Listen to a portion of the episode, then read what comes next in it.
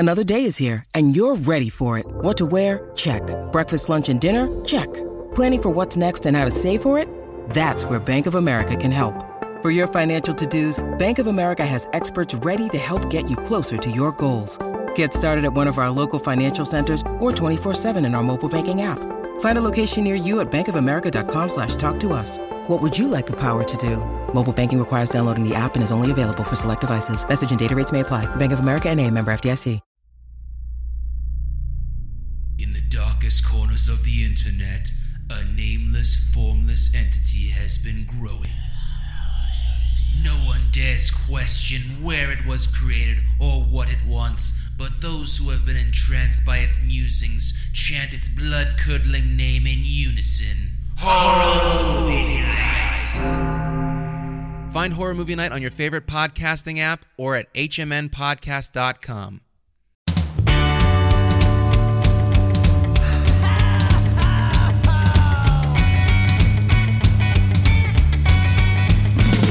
Let's party each and every year on Christmas Eve, where the fun and cocktail shrimp don't seem to end.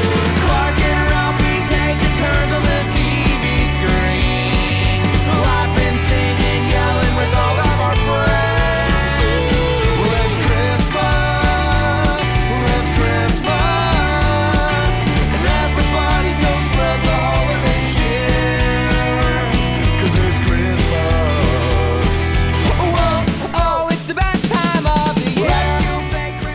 Hey, Dylan. Hey, Matt. We are still in our spooky, snowy season. Spooky, snowy. Yeah, it's our perfect combination of horror and holidays. Yes. I was like, you're spooky, snowy. I was like, what? Yeah, all I've been seeing is fucking rain. Yeah, no, this is the spooky snowy season. Yeah. So I picked this one for us to discuss. It debuted last Halloween, actually. Yes. And I just was like, I don't know. Like, as you know, last year we really kind of locked in, like, this is what Christmas 365 is from at least October to March, where it's like we're hitting the biggies. Yeah, where it's like October's the Halloween stuff, November and December is like the heavy nostalgic stuff, and then like January and February is like here's all the new shit that came out that we watched, so you can get our opinions on it. Related. Well, and that's the thing. I was like, this came so late in October that we couldn't quickly make it an October episode. Yeah. Did this drop like on Halloween? I can't remember. It was the week leading up to Halloween. They dropped two episodes at a time. So this was the Tuesday before Halloween. This came out, and I don't want us to burn it on like a February. So I was like, this will be perfect content for next October, and it's been my plan since it aired. And Well, we'll start with this. Did you watch all of Cabinet of Curiosities? I believe I did. When I went back today, it says they were all watched, but I don't remember all of them. Like, if that makes sense. I enjoyed most of my experience watching it, but now I remember two episodes, and this is one of them. It's like I remember this, and I remember the autopsy episode, and everything else has like vanished out of my brain. This was very much like I put it on and went, I remember this. It was not a... I honestly, sitting here, I cannot tell you about any of the other episodes. All I know is I know that Ron Weasley's in one of them. Yep. and that's about it. I'm reading through like the Wikipedia of like the descriptions of each episode. I don't remember any of this. Like, I know, honestly, and I remember liking it. It really bums me out. Yeah, because I feel like I liked it. But you know what that means? If you ever want it to, it'd be like watching it for the first time all over again. Exactly. So I think that even at the time I said that I thought this was the best episode. And it's a good one. And in rewatching it, I think why I like this episode so much is that it kind of feels like an old Tales from the Crypt episode. Yeah. Like, for sure. Like the tone, with the camera shots, even with some of the lighting decisions that they make. Dude, the body horror, like the lotion, and this is straight up out of a Tales from the Crypt, straight down to the taxidermy. Like, yeah. Well, it definitely borrows a bit. Yeah, it's probably in my argument the best episode of the first season of Tales from the Crypt, which is horrifying. Only a short 6-episode run, but yeah, the taxidermy that shit genuinely episode scared is good. Me.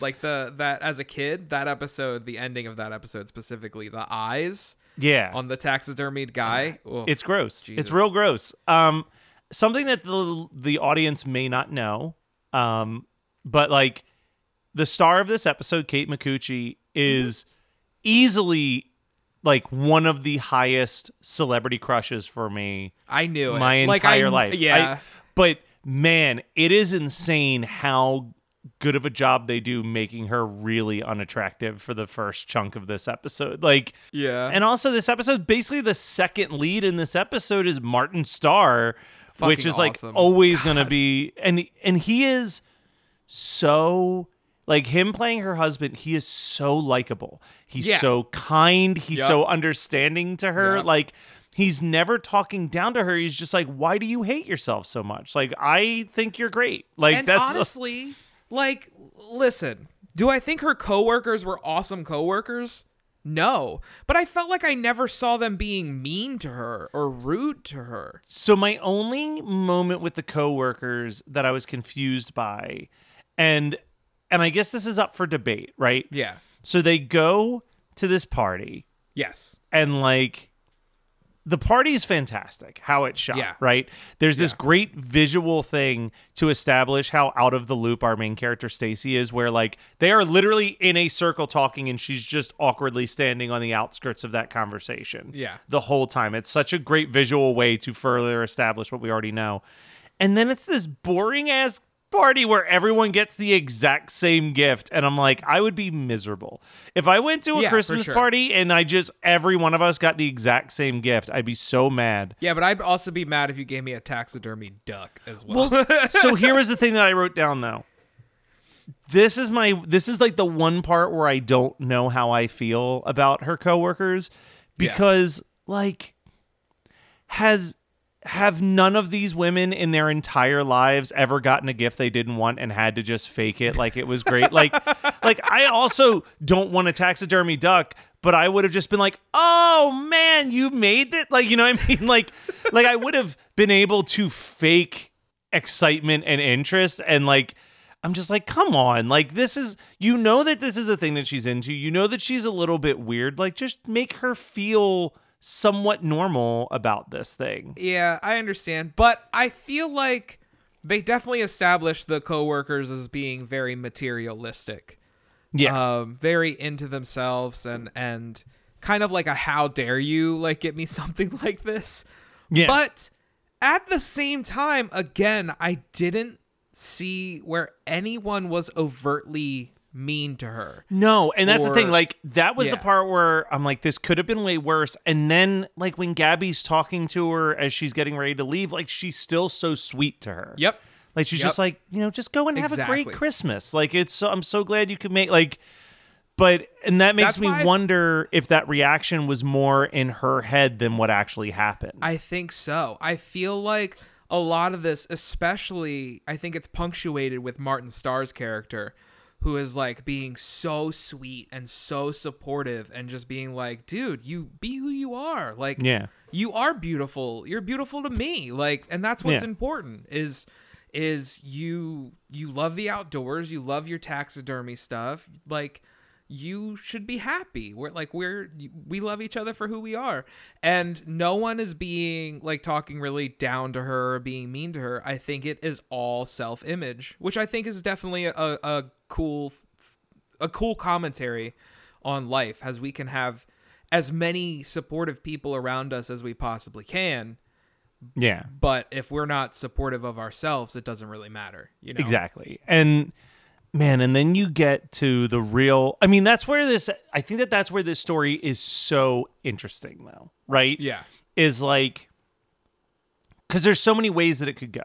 So she starts having these visions of the television advertiser telling her like, you're going to have to keep using it. It's going to burn. It's going to get worse before it gets better. Like, which, dude, Dan Stevens rules. He rules, right? He's and so like, good. And like, here's the thing. The thing that I love about this story that makes me think it's so great is that there is a version of this story where she's just crazy. She, spoiler alert, she kills her husband and taxidermies him. and she's going to get caught. And because she's going her to husband get is a cop. Like, there's no way that there's not going to be, like, a safety check on anything. Sorry, but there's a version of this where all of this happens and it's all been in her head. Yeah. And but I think the fact that it actually works. Yep. It works, and she shows up and everyone's like, oh my God, you look so beautiful. I definitely interpreted the ending as them before we get the long shot on them. But there's a pause when the coworkers are talking to her. There's a pause where they're like, you look so, and I can't help but take that as the crew toying with us there, where they think they're gonna be like, they're gonna flash to her being like all torn up and red and shit like that. Because there's a brief moment there where they pause and you're like, what are they gonna say? Then they call her beautiful, and this ends with it working. So let me ask you a question, because this is something I started to debate while watching it this time. Okay. I don't think I thought this the first time I watched it. I also want to tell you about a cool feature that I love that Netflix has that I wish everything would institute. So I got to come back to that. In the darkest corners of the internet, a nameless, formless entity has been growing. No one dares question where it was created or what it wants, but those who have been entranced by its musings chant its blood-curdling name in unison. Horror Movie Night! Find Horror Movie Night on your favorite podcasting app or at HMNPodcast.com.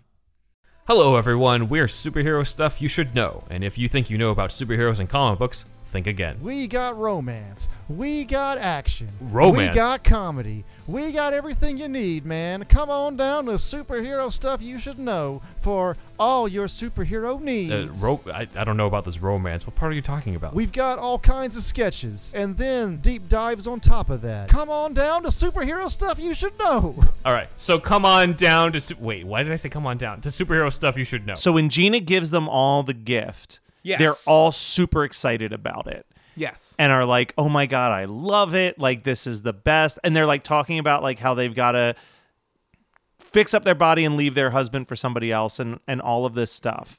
Okay. It made me wonder, do you think that low key, all of them used to be ugly ducklings that used this and ultimately killed their significant others previously? Because you never see... Martin Starr is the only husband see in the entire episode. That's true. I mean, it's possible.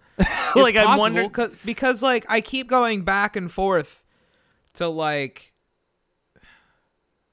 I don't know, because maybe that's also why they invited her to the party, because she said this was the first time in all the years she worked there that they ever invited her to the party. That's true, like, and it doesn't make much sense if that's not the case. Like, yeah, like if it's not like a yearly invite. Yeah, they never make note of like, why are we inviting her this year?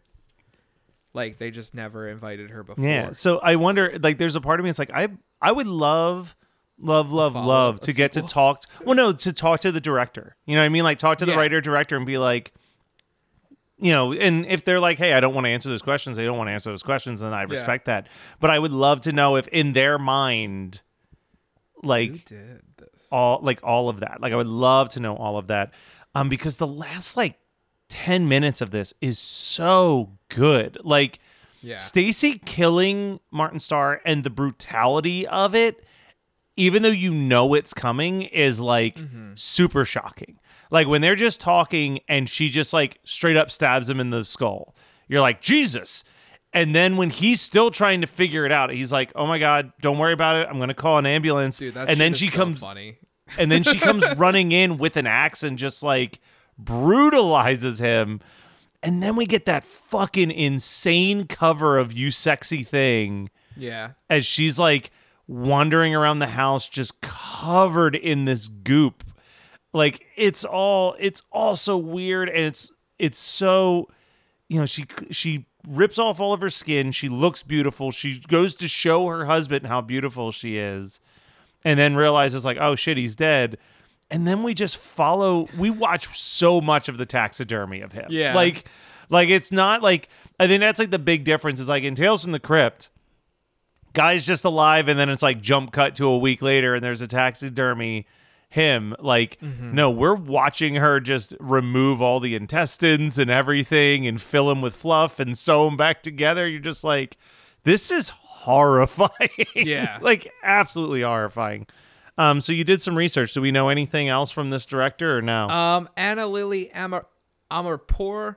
I'm probably saying that really wrong, and I apologize. She directed A Girl Walks Home Alone at Night.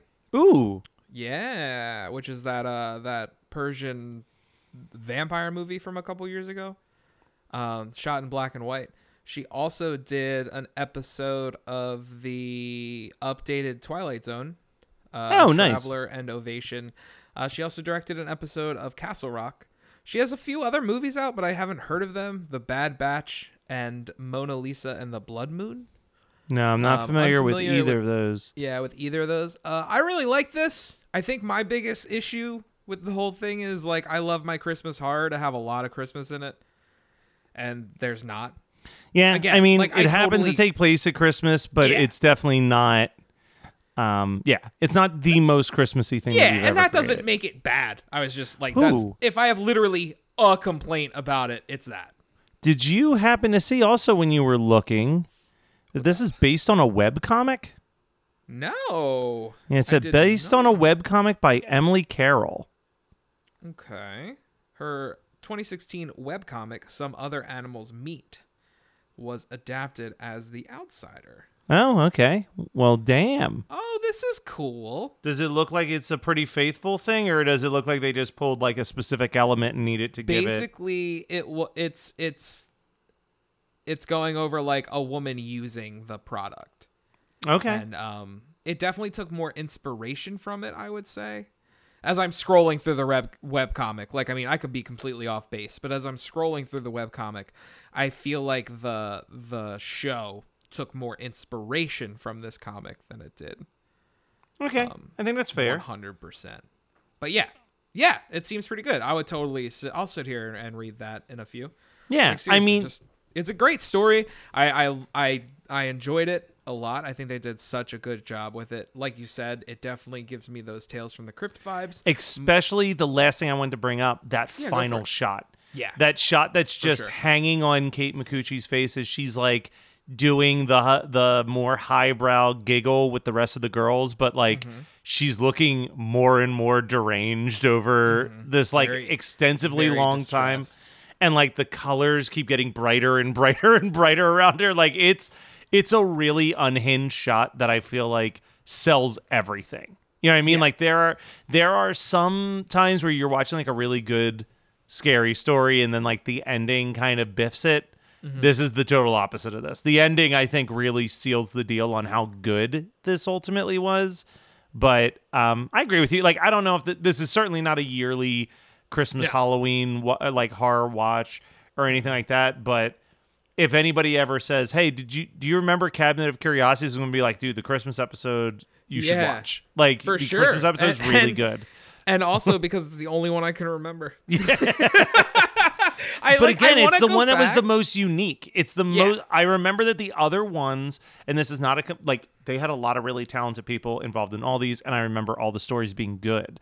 But all of the other ones kind of have that same just like dark, dreary, wet, like, you know what I mean? Like very much so. And this one's just like so bright and so like different in the palette of all the other ones. Now, what's the thing on Netflix you wanted to talk about? Oh, dude, you're probably gonna find this sacrilege, and I watching stuff at 1.5 speed. Oh, that's an option on Netflix now. 1.5 speed. Ooh, bro. Ooh, we can get through so much shit. I was gonna say. I mean, I'm not going to use that much, but every once in a while a movie drops that I'm like somewhat interested in, but I'm like 2.5 hours. But if I can get that bitch done in 1.5 hours. Like, yeah, bro. So your options are 1.25 or 1.5. I will say 1.5 was a little chipmunksy, so I had to slow it down. to 1.25. Cut it down to 1.25 as the director intended. You're still fucking speeding through this shit. It's great. It's fucking great, man. And I would highly recommend go back to the I Believe in Miracles scene and watch that scene in 1.5. That song bumps at 1.5 speed for sure, dude. You're gonna be grooving. All right, I believe all, especially like shit like HBO Max or Max, I guess is what it's called now, or Disney Plus. Disney Plus needs that feature. You would have seen the Eternals. You would have rewatched the Eternals at that. I would have watched through all of Loki. 1.5 times the speed, man. God damn, dude. I'm saying everything needs to be that speed. Well, Dylan, you're my sexy thing. Oh man, you're my sexy thing. Whoa, oh, whoa, oh, now we won't stop till the big ball drops on New Year's. Hop, hop, happy holiday, have a great, great, great holiday, have a merry, merry, merry, merry happy holiday.